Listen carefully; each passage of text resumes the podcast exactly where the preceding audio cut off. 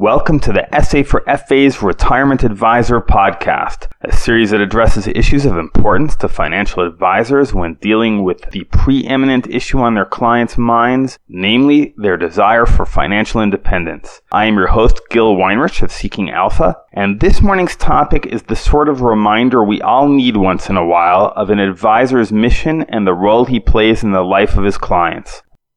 According to a recent survey by the Transamerica Center for Retirement Studies, 38% of Americans use a financial advisor. That's a fairly robust level of adoption. Some of the reasons for reliance on advisors, according to the survey, are retirement investment recommendations, general financial planning, calculation of savings goals, and the one I found most significant, motivation to save and invest.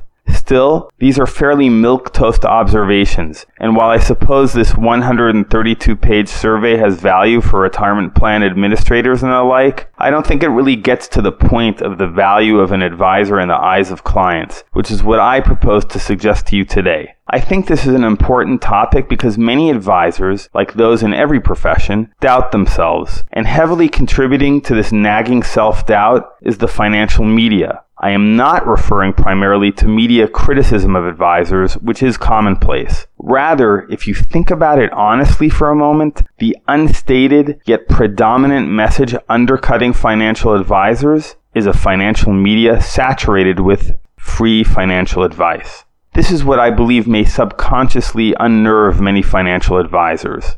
But in the paradoxical way in which life works, one's greatest strength is intimately linked to one's greatest vulnerability, and I believe that is exactly the case here. You see, the difference between an ordinary, boring financial advisor and the media stars of financial advice on the internet, the clever ones, those who speak well or write well, who know how to charm and impress, is that the advisor is your advisor, whereas the rock star does not know you and therefore cannot advise you personally. A financial advisor takes all his training and knowledge and the experience he has gained from working with people throughout their life cycle and transmits that to the client, which is generally what the client actually needs. Additionally, when the client needs something, the advisor is usually available to address that issue immediately. Big or small, the advisor is there for the client. Sure, the internet is available 24 7, but the advice one finds on it is not tailored to the individual, for which reason the reader frequently experiences some kind of dissonance. Meanwhile, the advisor who is not in the headlines and does not have TV photo ops is not crafting a slick message designed as clickbait, but can speak candidly to clients for the simple reason that he or she is devoted to them. That, I think, is why 38% of Americans rely on a financial advisor. It is because when they invest their life savings, they want to do so with someone who is invested in them.